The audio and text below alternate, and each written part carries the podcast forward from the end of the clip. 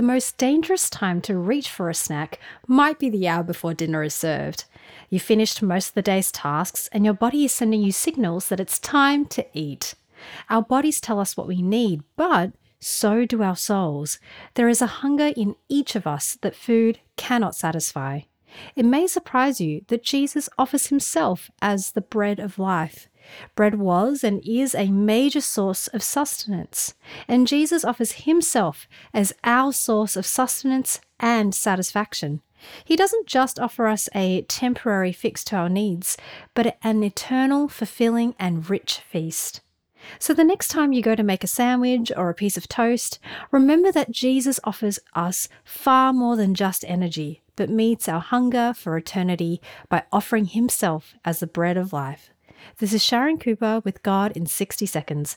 To open more space for reflection and conversation about God, go to thirdspace.org.au.